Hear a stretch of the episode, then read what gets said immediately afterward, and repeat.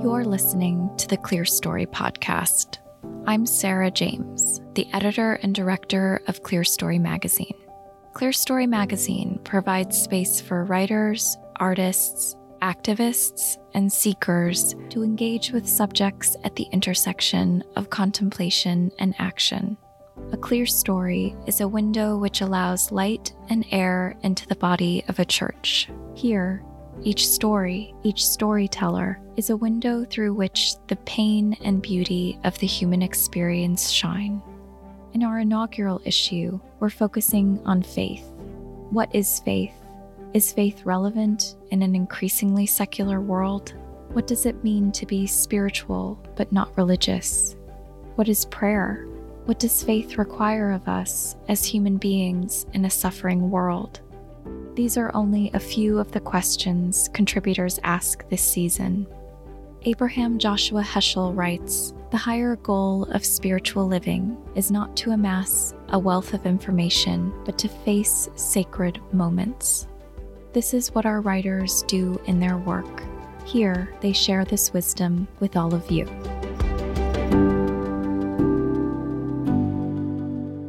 Pure in Heart a post purity reflection on faith and friendship by Libya Kate, read by Sarah James. Slut. When I consider the impact of church purity culture on my friendships with other women, there is one painful memory like a ragged scab I cannot leave alone. In my third year of university, I lived in a flat with Eva, Tess, Alice, and William. We were a close knit group, Despite having a relatively spacious flat, we would all pile in one bedroom and study, draw, laugh, or read the Bible together. One summer evening, William suggested a dinner party. We wore floral dresses, strung fairy lights, and played Taylor Swift via someone's iPod. Several of our other friends from university or church came over, and William invited a couple he was friendly with at the time, Elena and Owen. She, like the rest of us, was a Christian and a churchgoer. He identified only as a philosopher and laboriously lugged around books on Nietzsche as if to physicalize the existential burden of nihilism.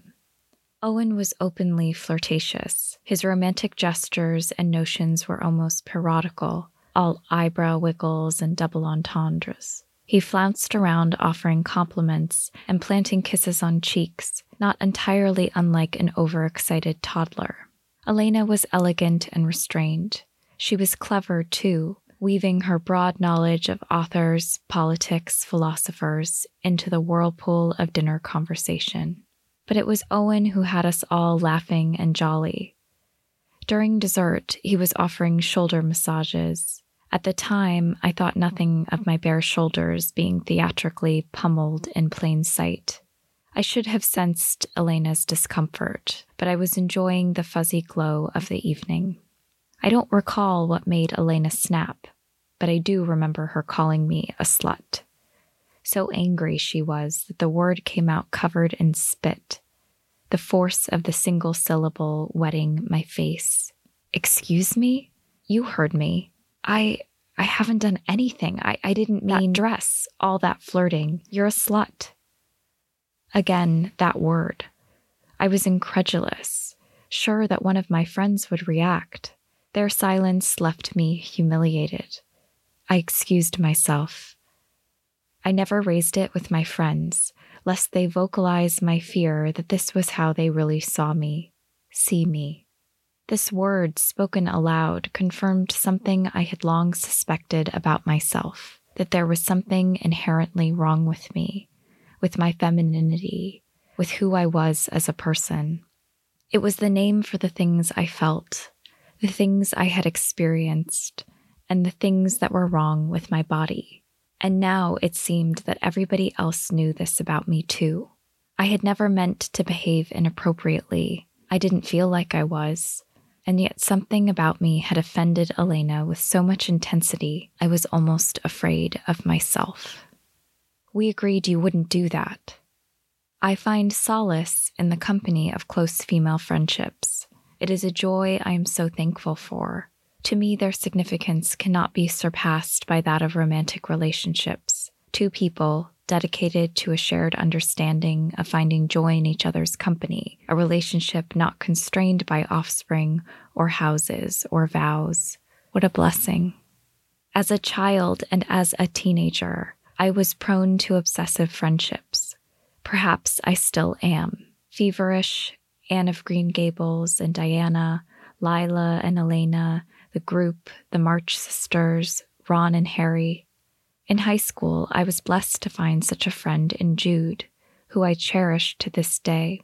Our shrieks of laughter, tears, secret jokes ricocheted off of every dimension of my teenage life. I have few memories without Jude. I first encountered God at church with her, and her family demonstrated the most authentic kind of Christian love I have ever experienced. I grew up on the coast, an hour away from the town where I went to school. The beaches were gorgeous white sand with twisted pohutukawa trees, like giant bonsai trees.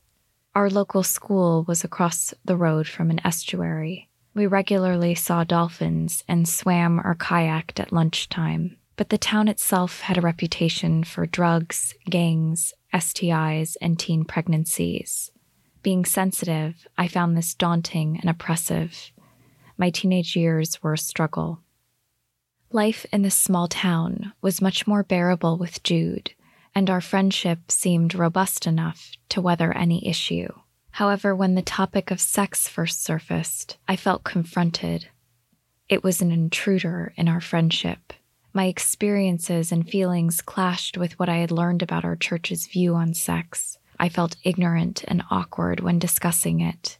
It came up regularly in conversations at youth group, in discussions about books we were reading, in movies we watched. My response was to shut down. I didn't know what to say, so I wouldn't say anything. I could not engage with this topic, and I felt a void begin to cleave our idyllic friendship. At the Christian bookshop, the two of us discovered such gems as I Kissed Dating Goodbye and The Bride Wore White, filled with advice and tips for maintaining physical boundaries with all the boys we were not dating.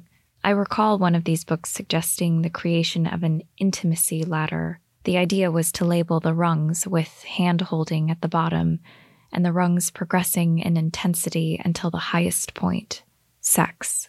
The book advised that girls establish what we were comfortable with doing and then make our boundary a rung below that because we were likely to slip up.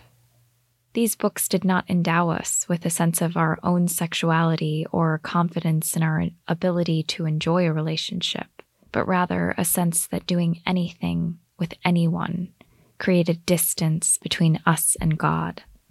I recall lots of giggling, but without any robust discussion with Christian women about this, we wholeheartedly adopted these views. Having experienced, like many women, the unwanted sexual advances of men, the guidelines as stipulated by these authors appealed to me in some way. I liked rules. They made me feel grounded and safe. Being new to the Christian faith, I often felt out of my depth. The clarity of expectations was a sort of relief. In taking on these opinions of adults who seemed to know what not to do, we papered over the crack in our friendship with talk of staying pure. Inevitably, this did not last. Jude, my brilliant friend, admitted to crossing some invisible boundary with a boy she had been seeing. I behaved badly, furious that she had not maintained the standard. Notes, phone calls, tears ensued. We agreed you wouldn't do that. Yeah, well, I didn't plan it. Anyway, it's kind of funny what happened. It's not funny, it's serious. You know better. It won't happen again anyway. Well, it's too late, isn't it? Oh, yes, we made up, but there blossomed a reluctance to engage in conversations on that topic again. She was wrong, or the books were wrong, or I was wrong, and the clarity I thought I had achieved suddenly dissolved. This event is now over a decade in the past, and I still cringe with discomfort. I suppose I thought those rules would keep us both safe, but also our friendship safe. In agreeing on the rules for each other, we shared the responsibility. I didn't want to be wrong about this, not when the message I received from the church was what was done cannot be undone. It's not a big deal. It's just a group of us were talking, and it's just your tops are a bit low, and maybe you show a bit more skin than you realize. Our boyfriends brought it up. I lived in a flat with several other Christian girls, and it was as wonderful as it was disastrous. As each friend waited on the dock of engagement, their sex lives, or attempts to resist thereof, became fodder for accountability discussions, prayers, and gossip sessions disguised as interventions. I suspect most of us lived in fear that our friends might discover our interest in sex. We had learnt from the books, from the youth group retreats, from the sermons, that men were the sexual beings and women being less affected by lust were to do their best to ensure that their actions enabled male purity as much as their own. Our friendships involved keeping each other in check, whilst I suspect also hiding any sexual transgressions. We all participated in our own purity subculture it was suggested by the church that we keep each other accountable. It gave us license to police each other. Vigils outside flatmates' bedrooms, late night texts, Are you coming home? strategically highlighted Bible verses. If there was a recipe for conflict, frustration, and dishonesty in a friendship, this was it. We valued each other's opinions so highly in every other area of our lives that the fear of being found out was immense. The boys have said they don't want to see you like that. They want to respect you. One of the many issues with purity culture is that it is based on opinion rather than objective. This results in females keeping each other accountable for things they never agreed to. Tops too low, skirts too short, nothing good happens after midnight. These are secret rules you won't find in the Bible, but are much more likely to encounter from a shame inducing conversation or lecture. These conversations are not dialogic, but rather one side attempts at enforcing contrived rules that serve to protect the outward appearance of purity. As a leader for many years in church youth ministry, I have led too many of these conversations. I think the single thing those conversations achieved was the dissolution of those young women's trust in me. This became clear to me after I led such a talk at youth camp. Following the talk, the girls who I had previously had a positive relationship with shut down and began to avoid me. I'm ashamed to say how long it took for me to recognize that I was at fault for the end of these relationships. If we are not open to authentic, honest dialogue with girls and women, then we are not giving them a chance to think critically Creating any kind of boundaries or establishing bodily autonomy needs to happen in the context of support and self knowledge. Every man we have walked past has looked at your breasts. On a sunny Wellington morning, after visiting the market, I shared a piece of olive bread with my friend and flatmate Eva. We laughed and chatted and basked in the miracle of a windless Wellington day. While waiting at a pedestrian crossing, my friend suddenly became furious, turned to me, and said scathingly, Every man we've walked past has looked at your breasts. I walked home under a cloud of shame. My biggest qualm with purity culture is that it manipulates us into looking at each other through the male gaze. It forces us to objectify each other, surely the opposite of purity. We suppress each other's sexuality out of fear, you don't want to cause someone to stumble, we were told. The implication being that a man's lustful thought is a direct result of a woman's impure actions or attire. The conversations that we have about purity are dehumanizing. They imbue our friendships with a sense of entitlement, as though we should have some say over each other's bodies, as if our bodies are not home to a soul, a mind, a life of experiences. How can we support each other, let alone love each other properly, if this is the perspective we take? You will have to tell your future husband about that in case he's not okay with it. Even those choices we did not make ourselves, are not exempt from the judgment of others. One danger of forcing each other to uphold standards not set for ourselves is that we lose perspective on the need for empathy. A message that should come loud and clear from the church is that women are not responsible for the choices men make. A woman's purity is not left in tatters when she is touched by a man. Blessed are the pure in heart, for they shall see God. Matthew chapter 5, verse 8. Once I got married, it seemed that the need for friends to police my body fizzled out. No one offered to be my accountability partner. No one checked in to see if I was lusting over anyone. No one told me what not to wear. This was a relief. The whole topic of purity seemed to disappear from our conversations entirely, but I discovered that in marriage it is just as important to seek purity as outside it, just a different kind of purity.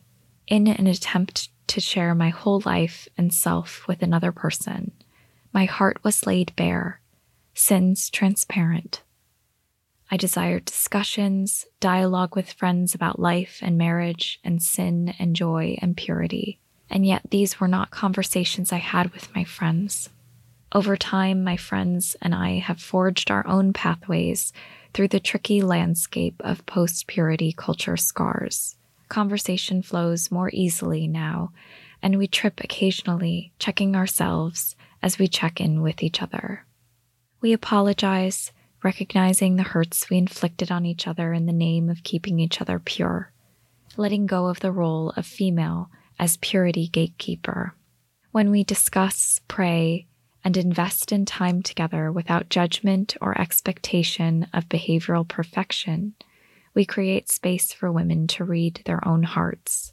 The need to set boundaries for physical comfort, personal safety, or spiritual purity is surely dependent on individual needs.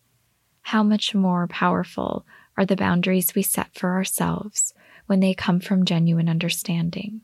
How much better can we support and love each other when we recognize the unique manifestation of purity in each other's lives? When I think of my friends, I feel joy for the compassion, empathy, wisdom, and hope that I see in them. These are the things that help me to imagine the nature of God. I find the term purity culture somewhat ironic. The persistent focus on sexual restraints limits the depth of understanding of what purity is. To be pure of heart is to have a heart that is loving, generous, truthful, merciful, open.